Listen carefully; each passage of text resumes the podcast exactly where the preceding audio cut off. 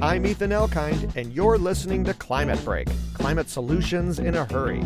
Did you know that air travel accounts for 2.5% of global emissions? Today's proposal building zero emission airplanes.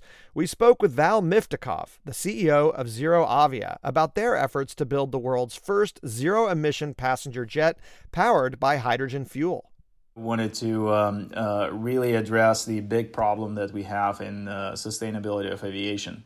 It's one of the fastest growing uh, areas of transportation, uh, and nobody really has a solution for sustainability uh, issues there. So we thought that uh, we would start a company that would solve sustainability of aviation at scale. Hydrogen can offer longer range flight compared to batteries, which may make it a superior zero emission alternative for long haul flights. Miftakhov also cited potential efficiency gains. We decided that hydrogen electric approach, which is hydrogen, fuel cells, electric motors, all of that combined together, that approach is uh, probably the best approach to uh, uh, get us the solution at scale. So you have electric motors that never break, you have power electronics that never breaks, you have a very efficient system and at the same time, you get to use hydrogen as a very, very dense fuel. Hydrogen is three times more dense on a per kilogram basis.